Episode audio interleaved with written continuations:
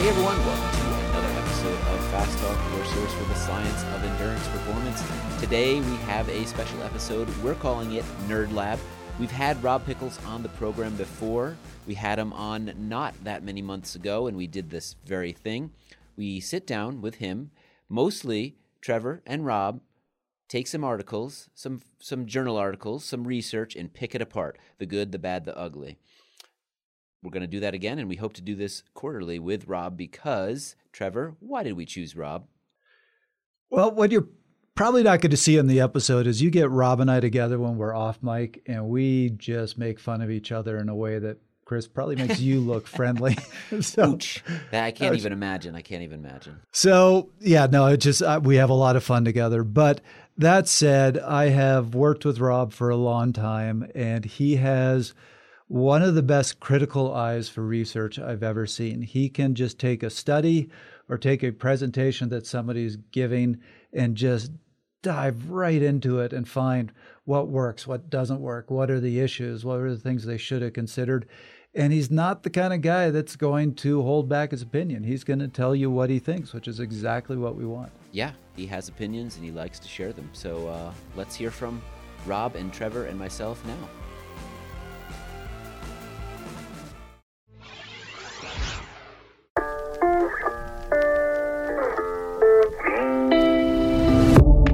Hey, listeners, we started a bi weekly series on our website that we're calling FTW or Free This Week. Every other week, Fast Talk Labs will release one story for you, our listeners, to enjoy. We've already released cyclocross skills and drills from Coach Grant Holicky, our workshop on the Training Peaks Performance Management Chart, info on chronic training load, and the best features of Strava, Training Peaks, and Garmin Connect. Free articles and videos are waiting for you at fasttalklabs.com. Join today at our free listener member level to enjoy this content.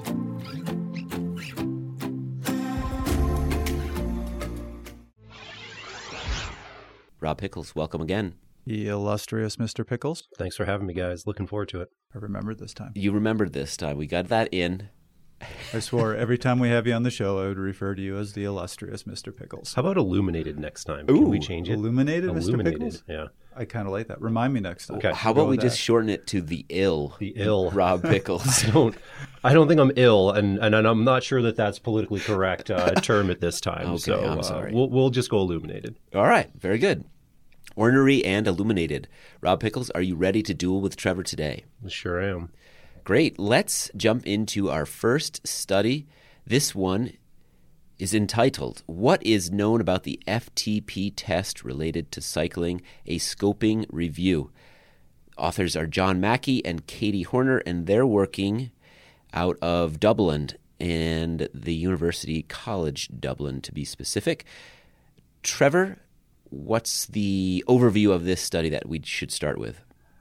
So, this is a review, and yeah, I think it's a worthwhile review that needed to be done because so many cyclists use this 20 minute test to figure out their FTP. Obviously, this is a concept that was created by Dr. Coggins and Hunter Allen. So they write about it pretty extensively in their book.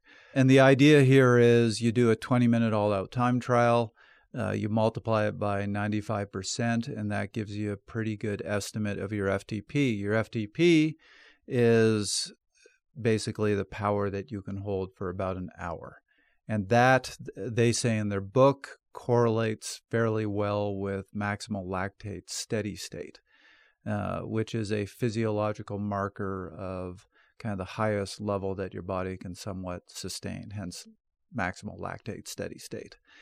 But this hasn't been tested that much, and they even point out in the review there weren't that many studies to look at. They only had 15 that met their criteria. 15. 15 studies that's, total. That's pretty few, given FTP as a concept has been around for how long? 20 years? Uh, offhand, I don't know, but it's universal among athletes. Right. Right. Yeah, that's that's pretty that's pretty few. So, and yeah, you have how many cyclists out there that are doing this 20 minute test and saying this is an estimate of my threshold, right, and they're basing right. all their training zones off of it. So, worthwhile to start doing the research saying, does it actually pan out? Does it actually show what you think it's showing? Yep. Very good. Rob, your reactions to this study when you read it? What are your thoughts here? Yeah, you know, I, I always, whenever I get a study, I look at the title, I read the abstract, and and I start formulating opinions. Now, that might be judging a book by its cover, but it informs me on what are the questions that I have about this. When I don't have enough information, I have to ask myself, what what things do I need to know to truly understand what's going on here? And in all honesty, the first thing that came to my mind was, and, and Trevor, I'm going to let you finish this statement the best predictor of performance is performance performance itself right and so you know hey for me i'm already on board with this because it's a performance based test.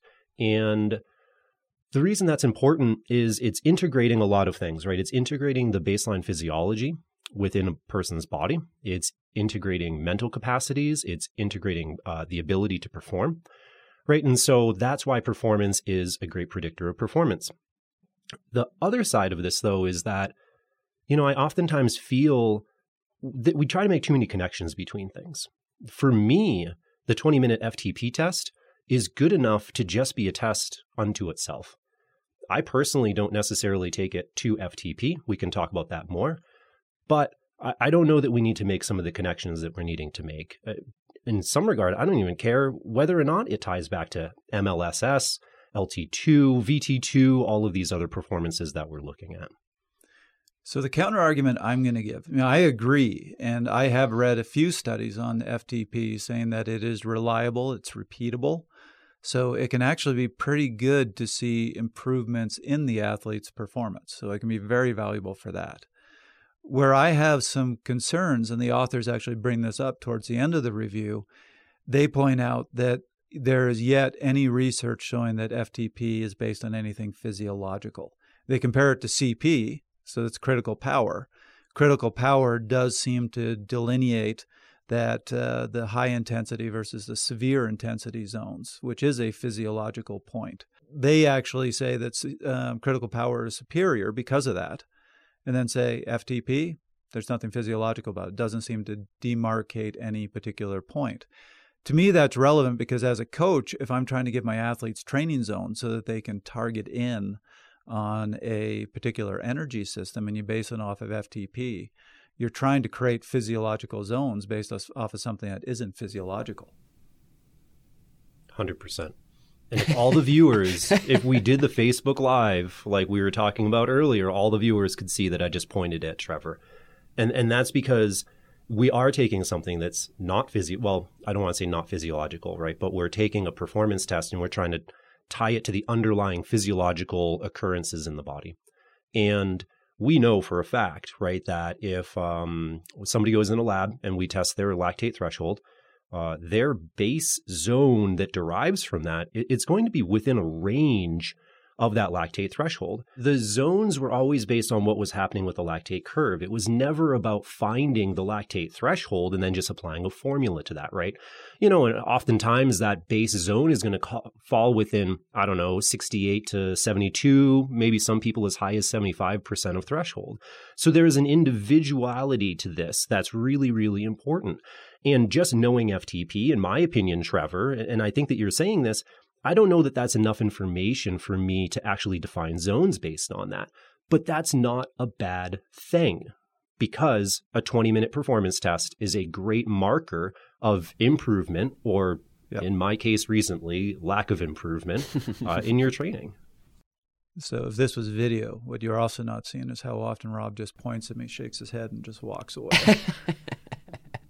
Yes. And actually, if you, if you, look at the original version of Dr. Coggins and, and Hunter Allen's book, which they've now uh, improved on in, in, more recent versions, and you look at early versions of, of, some of the software, everything was based off of FTP. All your training zones were based off percentages of FTP. And we've now pretty much said that's not sufficient. Everybody's different. You can't just say, well, two people have the same FTP, say 300 watts all their zones are going to be the same. I agree with you. This 20 minute test can be really good for just doing that benchmark of how are you improving? Uh, what's going on with your form? It's not going to show everything. It's not going to tell whether you're going to win in a sprint, whether you're going to be able to cover an attack in a race. But if you're talking about that time trial or breaking away and be able to, to put out the effort, going out and doing a 20 minute test periodically is going to give you a good indicator. Yeah, Trevor, I think that, you know, the specificity that you're mentioning there, right, that this performance will be really indicative of your performance in certain situations. A, a steady state effort uh, where the workload is not varying too much. Uh, so time trials, breakaways, like you're saying. If there's more of a, you know, intermittent effort, um, maybe uh, in a road race or a crit or in a mountain bike race. And, and I found it interesting that the performance that they tried to tie this back to repeatedly in this paper was to mountain bike performance, which right. is probably the place that you would get the least, you know, accurate results because of the non-steady state nature of that. Uh, so again, you know, it's it's about that specificity of the individuals, uh, and they they definitely bring that up when when we compared to different laboratory-based tests. Um, when compared to lactate threshold and maximal lactate steady state, they said, hey, you know, this is similar on average to lactate threshold. Right. I believe they said there was a bias of about three watts. So, hey, horseshoes and hand grenades and uh, threshold prediction, good enough for me. But that there was such an individual variation. Because remember, we're looking at this with group averages, and the group average might have had a low bias. But if we look person to person, then there's a large variation there. And so the authors said, hey, we can't necessarily call this equivalent to an, a lactate threshold test because uh, for individual people, it, it's not going to be accurate at all. But when we look at that group as a whole, then the averages are going to be appropriate. We see the same thing with maximal lactate steady state in that as well. So, yeah, exactly. Pretty much what they're saying is if you do a 20 minute time trial uh, to get your to get that estimate of your FTP, you can't then say, well, that's my MLSS or that's my critical power or my lactate threshold. If you took 20 people and had them all do the FTP test, uh, you might get an average that's very, very close to the average for their lactate threshold. So, with, as you're saying, in a group, it's going to match up. But as an individual, you could be higher, you could be lower. You just can't say it, it, it's the same. Yeah, and I think that that's a, a point of research that's really important in general, right? So, outside of this study, um, you know, let's say uh, we give a group of cyclists a supplement and uh, performance improves 5%. You know, as readers, oftentimes we think, oh, good, everyone's performance goes up by 5%. And that's not necessarily the case. Mm-hmm. 50% of people could have had no improvement, and 50% could have had a, a 10% gain right? We can kind of tease that out a little bit with a standard deviation. That's why it's important that we include that. But oftentimes we ignore that number and we just look at the big headline 5% improvement. But we need to understand, again, the individuality nature of this, which for me is a recurring theme in this paper that something is neither good nor bad. It just matters whether or not it's appropriate to achieve the goals that you're looking to achieve. Right. And I can tell you from experience as a coach, you really see exactly what they're talking about. I have athletes do these this 20 minute test all the time. And you'll have some that are true time trialists. They'll go out and do it you'll see their their power is steady, their heart rate's pretty steady, and you just look at that and go, okay, this is a true aerobic effort. I have other athletes that go out and do it. Power is much less steady. You see this dramatic rise in their heart rate over the 20 minutes, and you know they're actually pulling in a lot of anaerobic metabolism. This is not a true representation of their aerobic power. So you can see that a bit in the athletes, but if you just say, don't look at that information and say, this is a representation of my lactate threshold, you could be way off.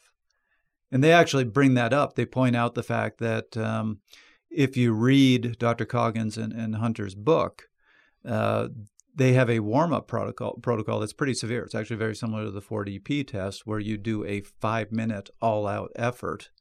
Then I think it was rest about uh, 10 was it 10 or 15 minutes somewhere yeah, around it there? was 10 minutes of low intensity followed by 5 minutes of passive recovery. Right. so 45 minutes total 5 of which is an all out VO2 max effort. Right. And the idea here is to clear out some of that anaerobic energy so that when you get to this time trial it's going to be more aerobic in nature. So they do say in this review that the 95% multiplier only really works if you do that warm up if you do just an easy warm up because a lot of these studies just did 10 minutes of riding easy. They didn't have that all out five minute effort. They actually say in this review that an 88 to 91% multiplier would be more appropriate. Yeah, and it is interesting because it shows the human way of thinking. Because the authors that chose to do the easier warm up, easier in quotes, I guess. But the authors that chose to do the easier warm up said that, hey, this is the way that we get the biggest, the best 20 minute power following this. And, and as people, we always want to see the highest number that we can possibly get. Whether or not that's an accurate representation of what's happening, we still want to get that highest number that we can. And, uh, you know, I found it really interesting, you know, that they, that they pointed out that Coggan has and Allen, um, that they have that five minute max. And for me, it, it matters a lot because I think that I'm an anaerobic athlete, you know, uh, Trevor, as you were saying. And I realized real quick that uh, 95% does not appropriately predict what my threshold is. That I always, even without reading this study, I always, you know, I'm saying years ago, went to a 92% of what I could do. Or for me, oftentimes what I would do, it I would actually do 95% of a 30 minute effort instead, trying to make that a little bit longer, trying to make my anaerobic legs hurt a little bit more and uh, have a more accurate prediction of what's going on there. And um, you know, it was it was interesting with uh, pacing strategy. Uh, because as you were saying, a very steady pacing strategy is probably something that we're going to see from an aerobic athlete you know, I, I know in myself as an anaerobic person, I, I, would probably go out a little too hard, try to try to just hang on toward the end there and uh, watch my power just drop. You know, and uh, you know, I, I would just um, I would look and have an average power for the for the interval and just be like, don't lose another watt. You know, just like everything I can to not let it lose one more watt in my average.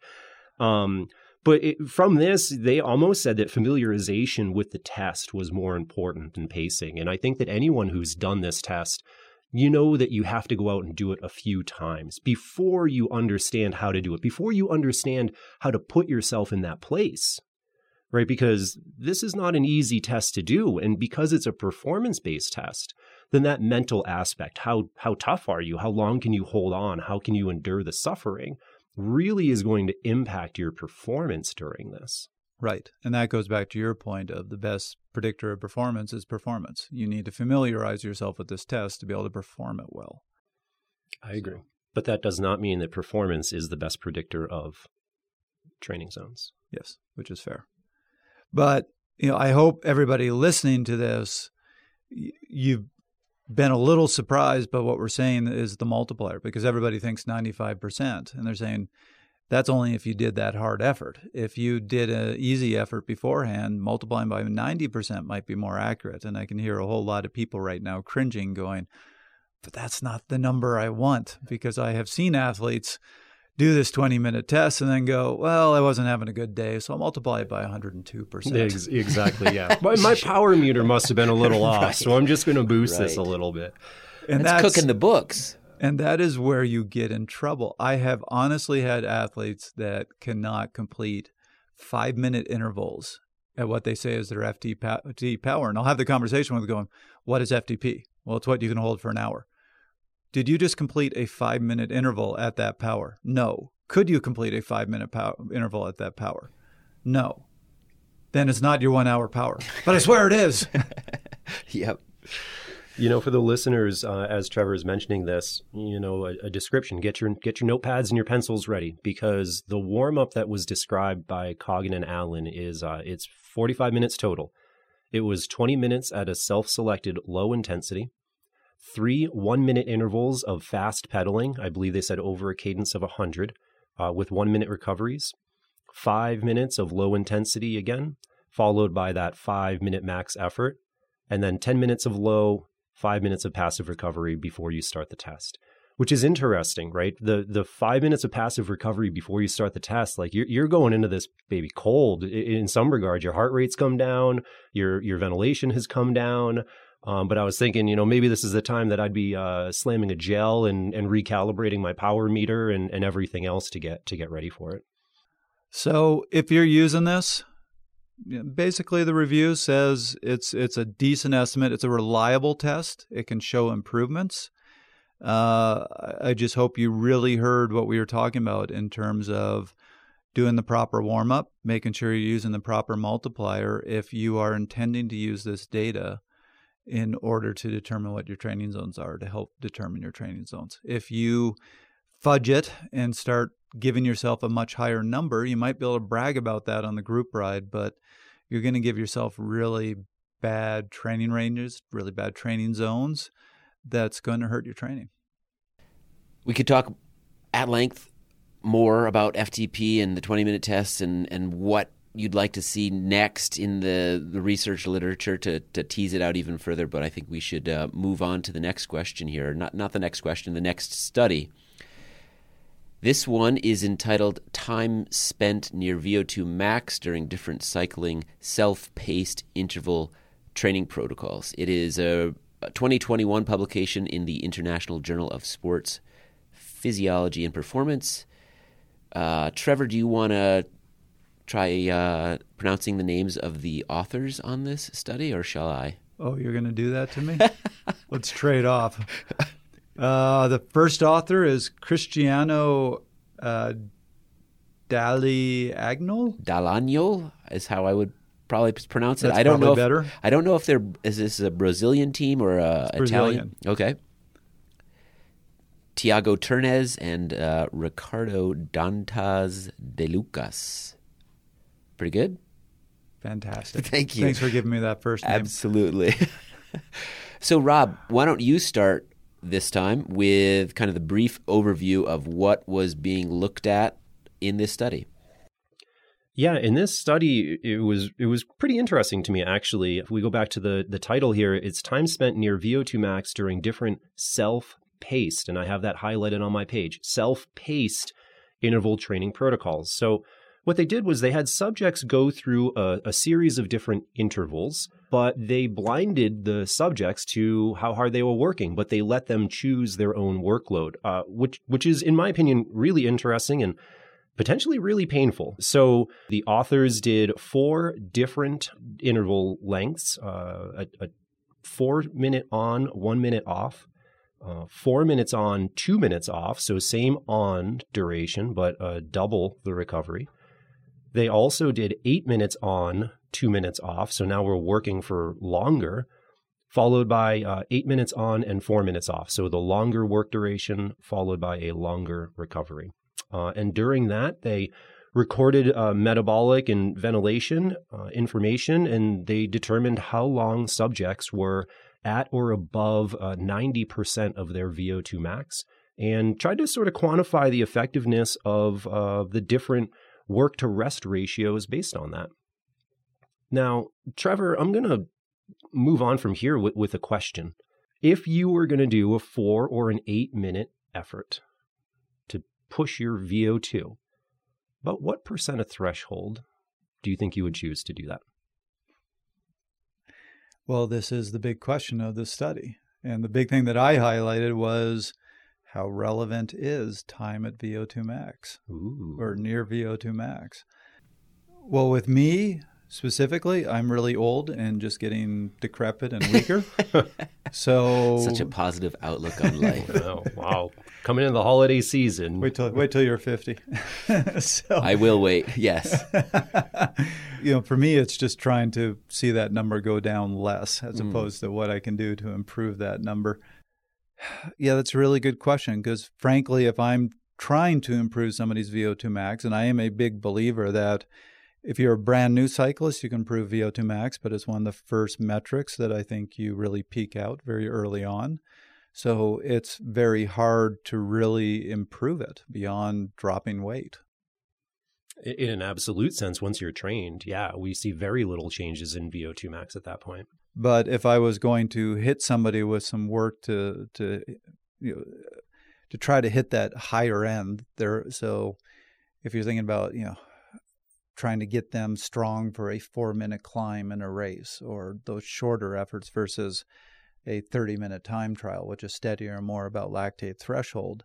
Um, I'm actually giving them really short intervals. I wouldn't give them four minute or eight minute intervals. I'm going to give them those 30 second or one minute intervals.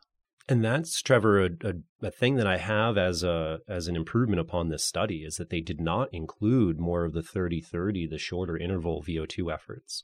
So they actually reference another study uh, from 2016 that was called "Interval Training in the Boundaries of Severe Domain: Effects on Aerobic Parameters." And so first they take the time to defi- define what is the severe domain. So if you are thinking training zones, You have your threshold zone, um, and then the you know above that up to the highest point that still elicits VO2 max. So people would think of this as if you were looking at the Dr. Coggins training zones, this would be his VO2 max zone. They basically define critical power as the low end of that zone. Critical power can be right around lactate threshold, often just slightly higher. And the high end of this, they had a, a tougher time defining it, but it was the highest intensity and the shortest duration that elicited VO2 max. And they gave two groups of athletes intervals. One group did, I think it was four minute intervals at the low end, so right around CP, just slightly above. The other group did intervals at the high end, um, but they had a they used a percentage I think max time that they could do at that that high intensity as the the length of the intervals. Meaning every athlete had a different length of interval. But if you look at the graphs of it, their intervals were right around one minute, somewhere in that range, kind of 30 seconds to one minute. And what they found was that group working at the very high end of that severe zone um, saw greater improvements in VO2 max and greater improvements in lactate threshold. I think this reminds me of a conversation we once had about VO2 max intervals in quotes with Sebastian Weber and how kind of silly the name is because you can't essentially they don't you can do one but you can't do seven of them in a row right right yeah so the five minute vo2 max intervals if, so if you did five by five and you actually did them all at your vo2 max power somebody would have to carry you home. right. Well, but not if you did that based off an inflated FTP, Trevor. Well, there you go. There you go. okay, so back to this th- this study. So if I were to self pace, I, I took a guess. I said, hey, you know what? Mm, if I was going to go out and do a four minute effort right now, I'd probably do that at 125% of my threshold. And if I was going to do an eight minute effort, probably do that at about 115% of my threshold. I look back at my historical data. How much history? Uh, years? Years. No, okay. actually, um, I, I, look back at my past uh, six months um, because I haven't been riding much in the past two months, so I had to extend my range a little bit. Mm-hmm. When I went back, it, it, it, appeared that my four minute efforts were were typically between 120 and 125 percent. So I was maybe a little optimistic on that, but not too bad. Uh, and then my eight minute efforts were between 112 and 115 percent. So I was I was pretty spot on there.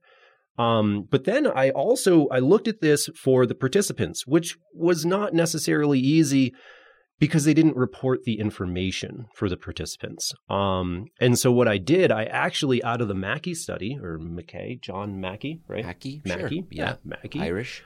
Um, you know that that study is pretty universal. I pulled um, a, a prediction of FTP out of the Power Max uh, equation in there. And I applied that because they did report the Power Max of these subjects, and I took that on average. So, anyway, in this in this current study, subjects Pmax was 315 uh, watts, uh, which means their predicted FTP was about 214 watts. Um, that's one thing to note, right? Because when we go back and we look at the subjects, there was eight recreational, two trained, and too well trained in terms of ability. Um, and so that relates to my my do we need expertise in self pacing these or not? So we'll put a pin in that. Um, but when we go back and we look at the workload that they did, they did 261 watts for the four minutes on, one minute off interval. That's about 122% of FTP. That's real similar to what I would have done. For the four minutes on, two minutes off, so the longer recovery, they were at 275 watts, which is 129% of FTP. If anything, slightly above what I would have done. On the eight minutes on, two minutes off, they were at 234. That's 109%, so a little low. Um, but eight minutes on, four minutes off, they were at 250 watts. That's 117%. So the takeaway from this is even though these riders had no feedback for how hard they were going, they were not told their wattage. And given that they were recreational cyclists, eight of them, maybe that wouldn't have meant anything to them. they were remarkably close to what I would have recommended for myself or for other people to do this at. And I found that one of the most interesting points of this study that if you just unleash someone and have them go as hard as they can for these four or eight minute efforts, they're going to go about the right pace. Yep. So I actually, they do show actual graphs of some of the intervals from these athletes. It says mean response. So I think this was averaged out as a coach who's looked at a whole lot of these sort of intervals to teach my athletes how to execute it well, I would look at this and go, that was good execution. Did a good job here. Uh, because you see that power in each interval come up to whatever level it is that they're trying to sustain. Um, it's held pretty steady and it's pretty much the same across all four intervals in, in all four cases. Yeah. So it's actually quite impressive. If an athlete had sent me this, I'd go, that was a good workout. You did well. Yeah, I think oftentimes what what you would predict that you would see, right, Trevor, is that that first interval looks real good, real high power numbers, yep. and then they steadily decline thereafter because you overcooked yourself on the first one, uh, and and they didn't necessarily. I don't know if that's a part of maybe the um, the training or familiarization session um, that they did, uh, but execution on this was great. In that same graph, we also see uh, the VO2 line, um, how much oxygen they're they're taking in and utilizing, and it, it follows again another predictable pattern. Uh, on the very first interval, uh, even though the the power, the effort goes straight up to where it needs to be, uh, VO2 lags behind a little bit. Yep. And they're not reaching a steady state VO2 really until the very end of that first effort. In the second effort, VO2 comes up a little bit faster, and they're maybe reaching um, a steady state VO2 about halfway through the effort. On the third effort, um, they're reaching steady state VO2 a third of the way into the effort. And on the last effort, almost from the, the onset of the effort, uh, you know, they're at steady state VO2. And I think that this lag period in VO2, you know, is something that we need to consider. The authors predicted that the four minute efforts would elicit a higher power output. And they were right. You're going to go harder for four minutes than you will for eight. But they also said, hey, because that uh, effort is shorter and the power output is higher, then VO2 is going to be higher. And therefore, they're going to spend a longer time at or near VO2 max. And when I first saw this, I thought quite the opposite because I was thinking of, of this particular fact, right? That there is a lag in VO2. Therefore, the eight minute effort would have a longer time at VO2 max or, or thereabouts because the lag period is going to take up the first two, three, four minutes of that effort. And then you're going to have an additional four minutes, right? In the eight minute total, you're going to have an additional four minutes where you're riding right at that VO2 level. You add that up and uh, and you were going to have more time at VO2 max. Trevor, what what did they find in this study? So I'm looking at the chart right now, and it was the eight by four minutes where you saw the greatest total, you know, absolute length of time spent at uh, at, at VO2 max. So they had 687 seconds. Now, interestingly, the second longest was the four by twos at 457 seconds. Then the 8 by 2s at 364 seconds, and the 4 by 1s, you saw the least length of time at, uh, at VO2 max, which was 284 seconds. But if you look at as percent of the total time, like you'd expect that because the eight minute intervals, you're doing twice as much time at intensity. So uh, if you look at percentage of the session time that was spent at VO2 max, then it changes up a little bit. The best were the 4 by 2s, 47.7% of the time spent at VO2 max. Next best was the 8 by 4s at 35.8%. Then the 4 by 1s at 29.6%. And the lowest in terms of percentage were the 8 by 2s at 19%, which I found pretty interesting. And you know, the thing that was surprising to me, it was in both cases, with both the four minutes and the eight minute intervals, it was the longer rest periods that resulted in the greater length of time, both as a percent and absolute time um, spent at VO2 max. Yeah, Trevor, that recovery portion took me by surprise too, right? I think that um, I don't want to say it's common knowledge because maybe it shouldn't be, but that exactly as you're saying, if the recovery uh, period is too long uh, and your ventilation comes down, then you just have to re go through all of that ramping up again on the next interval. And that to maximize time at VO2 max, you want to have a relatively short recovery. Four minutes doesn't feel relatively short to me, you know, to, to tell you the truth. But, you know, I think that the takeaway is that that 8 by 4 is if we're looking at just total time at VO2 max, uh, you're trying to get as much there in a session as possible, then we're learning that the longer efforts are worth it. However, the four minute, uh, especially the four minute interval with the two minute recovery, there's there's good economy there, right? Because um, it was a, a shorter effort, it was a much shorter duration for the workout. I mean, the workout's basically half as long, and the percent of time at VO2 max uh, was higher. Uh, and so if you have a you know a, a, few moments, you know you have an hour on the trainer uh, in in between meetings. Now that we're all on Zoom, um, you know then then that's the way to go. If you're just looking to maximize your time at VO2, then the longer intervals are what's going to do that for you. I think if we go back and we look, Trevor, at the the percent of their FTP, right? Um, the eight minute on, two minute off had an average workload of 234 watts, right? That's only 9% higher than their FTP.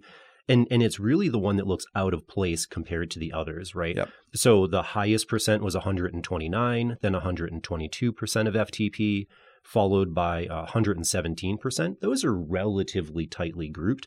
And then that 109% re- really just sort of the bottom dropped out of it. Now, for the individuals, the the rating of perceived exertion for all of these came out to be relatively the same. I mean, I, I believe that they used the six to twenty scale, and and they were within a tenth of a point, which which is, I mean, no difference really. So yeah. each subject rated, or maybe not rated, they chose workloads that elicited the same rating of perceived exertion, right? Because they were able to self select, which I found really interesting. I thought that some of these would be harder than others, but I think that that's what we're seeing here with eight minutes on, two minutes off. That's a long work bout with very little rest. And so they lowered their workload themselves to achieve that. Maybe it would have been more effective if they had been prescribed a workload, you know, that was higher than that 109%. Uh, but that was not the purpose of this study. Right. But I did find that really fascinating the ability of these cyclists, and these were not professional cyclists, not at all, um, to basically look at the protocol and, and find that power that allowed them to essentially complete the complete the protocol, complete the intervals um, every time, and feel like it was about the same difficulty. And and do it well, Trevor. Do you think that if we did have professional, or if this was uh you know a cohort of highly trained cyclists or above, do you think we would have seen the same results? Man, that's a good question. Because I mean, I do look at those graphs and go, that was really well executed. Uh, that's exactly what I want to see. So even in a pro, I'd want to see very similar execution. So I don't know.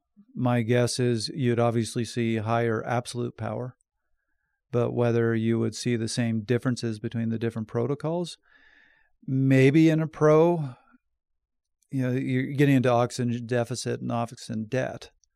And one of the big adaptations in pro cyclists is uh, less less of both. Um, so it might be in a pro, they can handle the two minute recovery much or the sorry the shorter recovery so the four to one ratio. So the two minute recovery on the eight minute or the one minute recovery on the four minutes um, and, and, be able to do the higher wattage where less experienced cyclists might need that longer recovery time. Yeah i think something like that would be worthwhile follow up to this certainly Another follow up that I'd like to see, as we mentioned before, uh, I'd love to see 30 30s, uh, see yep. how that plays into this. Because the premise of that is the short recovery, right? In that, um, uh, work real hard for 30 seconds, take a very short recovery, work real hard for 30 seconds again. And the, the, the dip in VO2 in those small recoveries shouldn't be so uh, much that you can't eventually achieve VO2 max by the end of that does that play out given the information that we have? The other thing I'd like to see is uh, a one to one ratio. Um, the study Yeah. looked at four to one. It looked at two to one. Can we take that one further? What happens if we do an eight minute interval with eight minutes of recovery or a four minute interval with four minutes of recovery? Is that really going to change the game? And I almost wonder if the uh, if the four minute on, four minute off situation. Um, I wonder how strong that would be because you'd be able to hold a really high workload repeatedly for that and uh, really drive very quickly up to that uh, 90% and above of VO2 max. Yeah, no, their only mention of that was actually referring to a Dr. Seiler study, and so I'll just read this. Similarly, Seiler and Hetlelid had described slightly higher velocities in VO2 with two minutes compared with one minute active recovery during six four minute repetitions in well trained runners, with no further increases when extending to four minutes. So that's the, the, the best indicator that we have. So, so the question I have for you, Rob, and here's the thing: is this an honest question, or do I just want to answer it? Uh, this study gets into something that's becoming increasingly popular in recent research of optimizing intervals is all about increasing the time spent at VO2 max. And what is your feeling about that? Is that really what we're trying to accomplish? I mean, I I go for specificity on this. Um, you know, I I do believe, but I'm not prepared to back this up right now, Trevor, because you're springing it on me. Uh, I do believe that. Don't worry, I'll answer it when you get it wrong. I know you will. I, I you know, if, if I were to say, Trevor, I'd say that yeah, time at VO2 max. If we are looking to um, improve VO2 max, right, and time at VO2 max, you know, we need to exactly define what that is. Um, here they looked at both uh, 90% VO2 max and above, and also 95% of VO2 max and above. But yeah, one would think that a greater duration in those workloads would lead to a higher adaptation, right? Um, you know, we we see this play out um, when we look across interval lengths at threshold, when we look at them at base, uh, and I would think it would compare here too. I was desperately this morning reading that 2016 study. Uh, so this is the interval training in the boundaries of severe domain, because that's what they were trying to get at. Is is there any validity to this whole question? At least this is one of the questions they had to this uh, time spent uh, at VO2 max, and certainly those shorter, much higher intensity intervals they saw a greater period of time spent um, at VO2 max and certainly saw both greater gains in VO2 max and LT. So I would say this is an unanswered question, but there are indicators that your aerobic machinery is going to improve by maximizing that time at the, the top end of your aerobic metabolism. But I wouldn't say this is going to improve all aspects of your training. And I'd say it's still a question that needs to be answered. Yeah, everything always comes back to limiting factors, right? Yeah. And what is holding your VO2 max or your performance back? And uh, there's multiple things that that fuel into that. Um, you can get gains in VO2 max by large amounts of riding at low intensity, or by shorter amounts of riding at high intensity.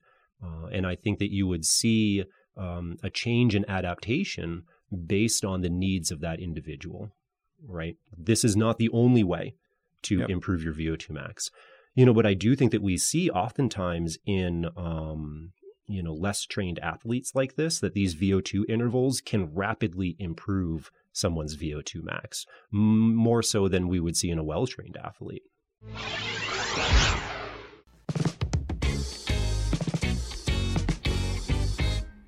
It's around this time of year that many cyclists and endurance athletes enjoy a brief off season.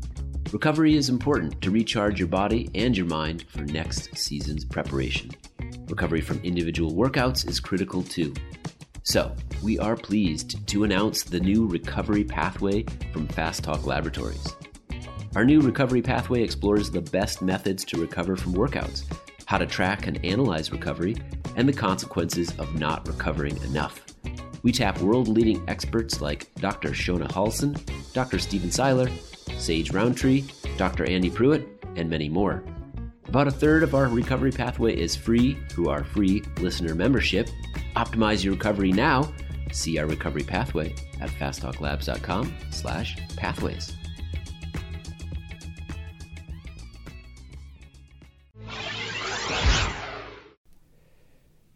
All right, well, let's move on to our final study of the day.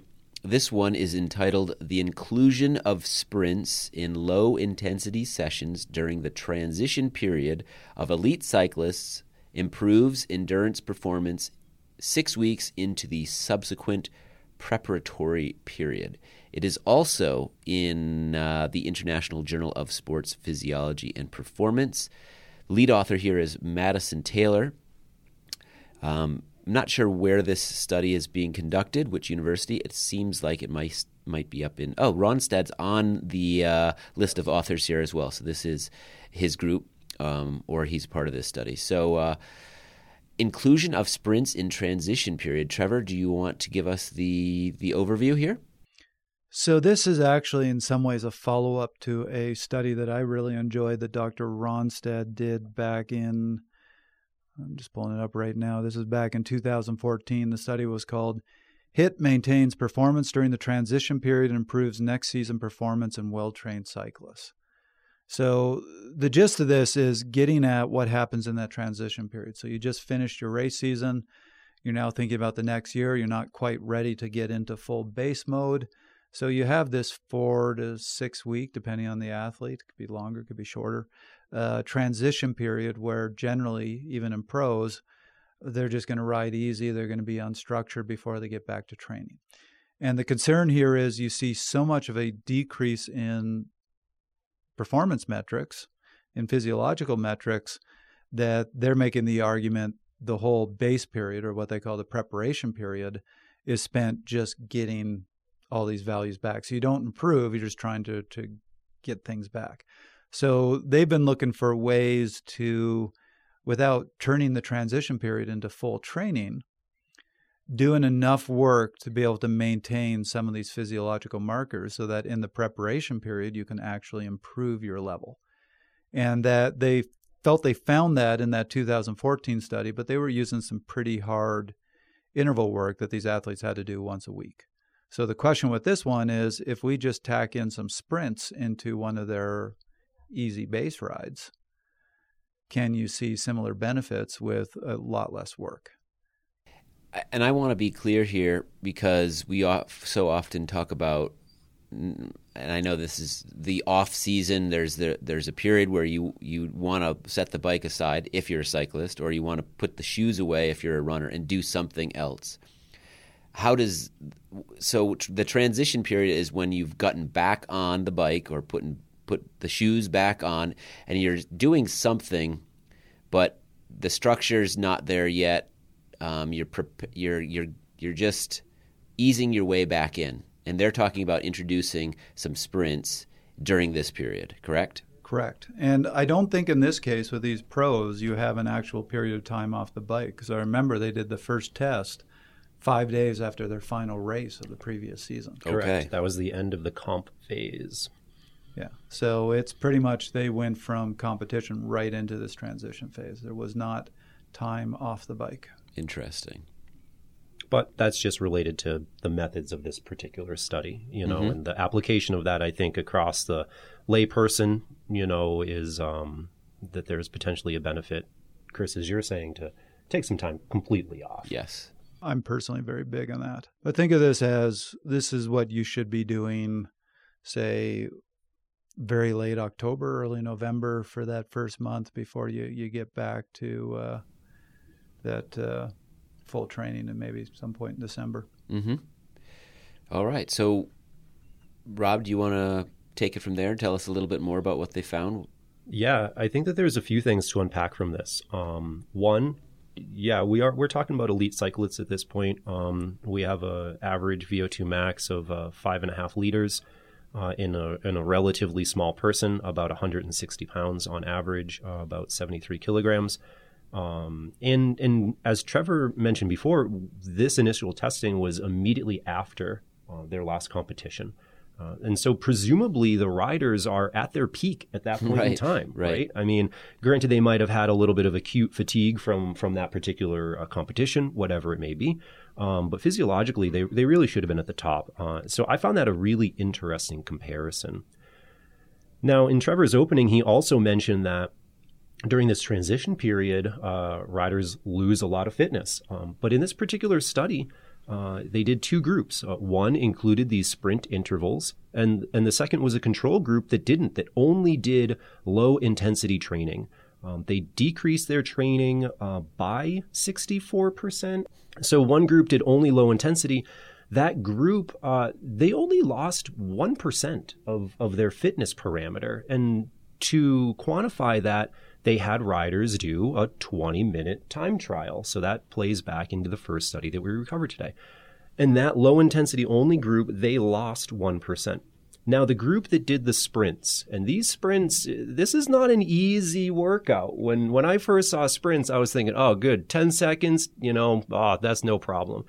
They did three sets of three by 30 second sprints. So nine 30 second sprints, which, in my opinion, that's quite taxing for one particular workout.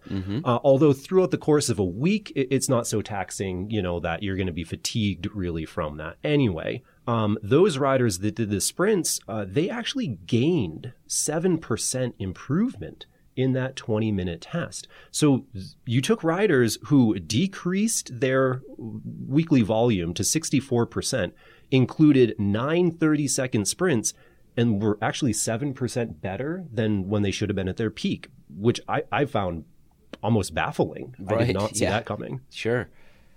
So one of the things I found pretty shocking in this study, going back to this is not easy stuff, and this is a study they could only do with pros. So they did this test with these pros three times. So once at the end of the competition period, one after the intervention period, and then six weeks into the preparatory phase.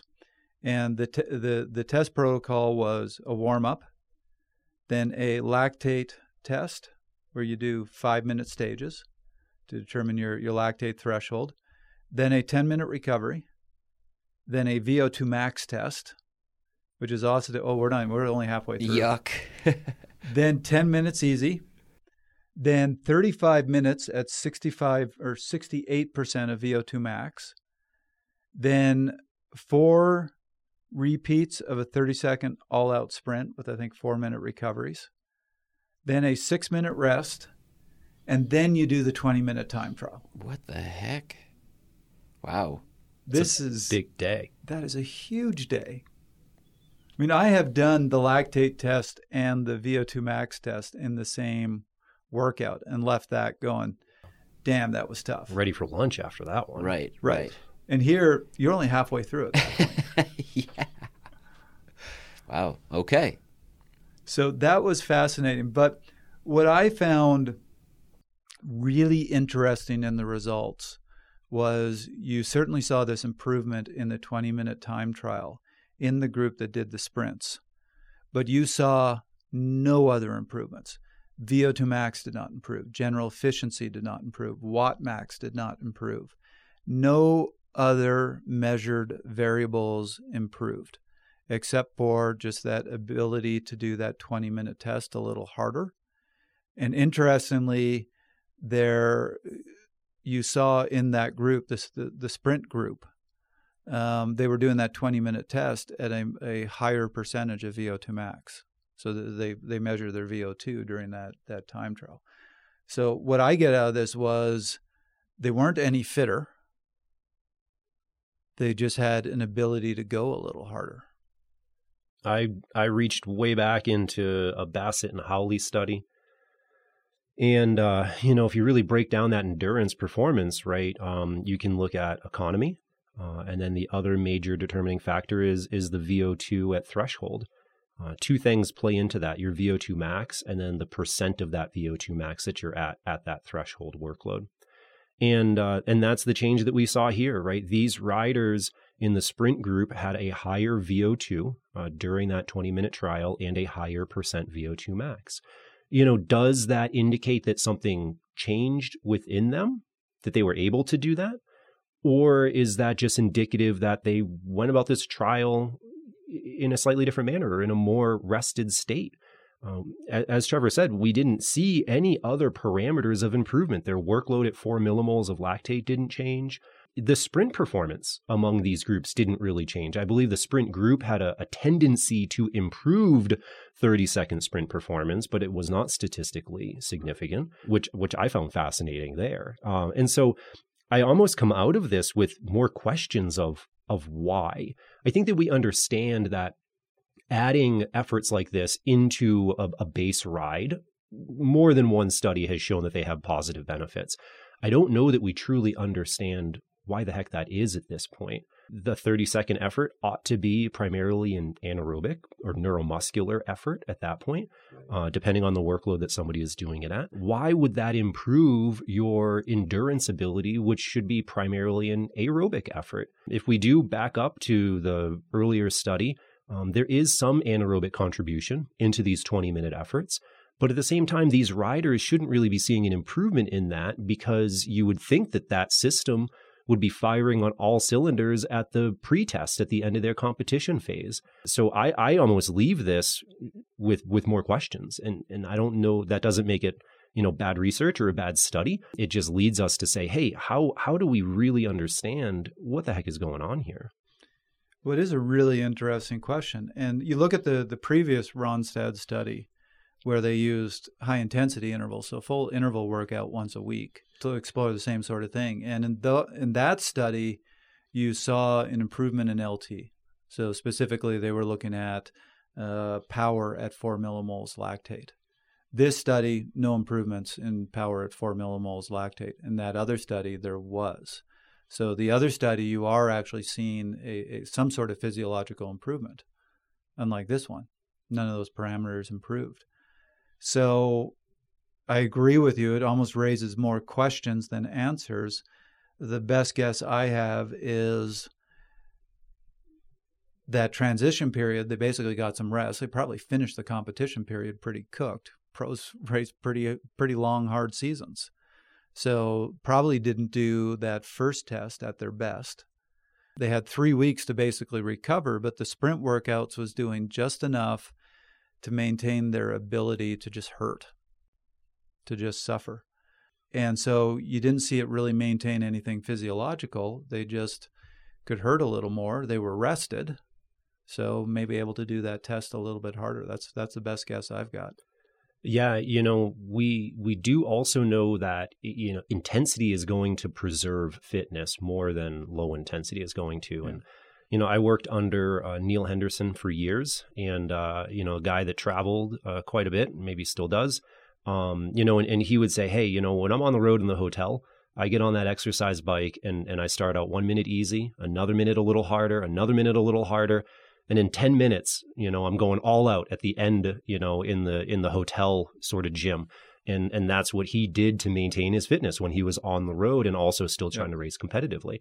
And that theory looks like it's carrying over into this. Yep. Is that the message for amateurs to take away from this study? What is it?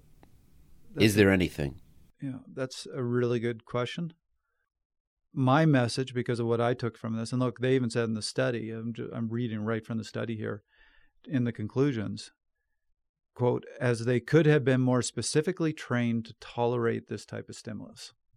Talking about that sprint group. I my feeling is doing those sprints in the transition period isn't doing much for you physiologically.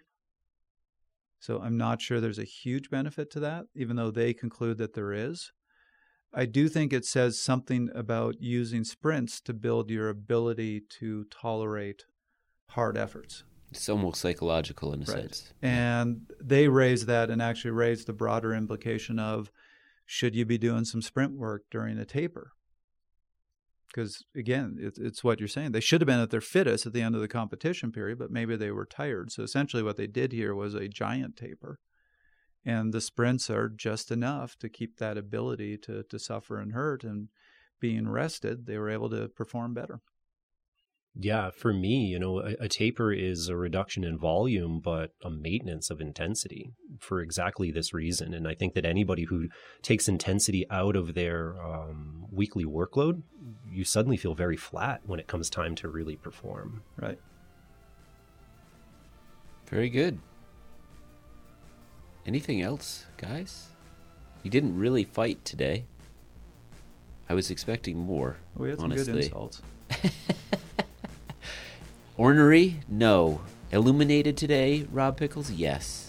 You were illuminated. Thank sometimes, you. Sometimes Trevor is so right, you, you just have to agree with him. Aww, what a nice so thing nice. to say. I feel like I have to insult you in return. Oh, wow. gotta keep gotta keep balance in the world.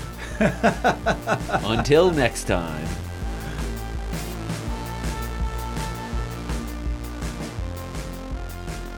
That was another episode of Fast Talk. Subscribe to Fast Talk wherever you prefer to find your favorite podcasts and be sure to leave us a rating and a review. The thoughts and opinions, especially Rob's, on Fast Talk are those of the individual.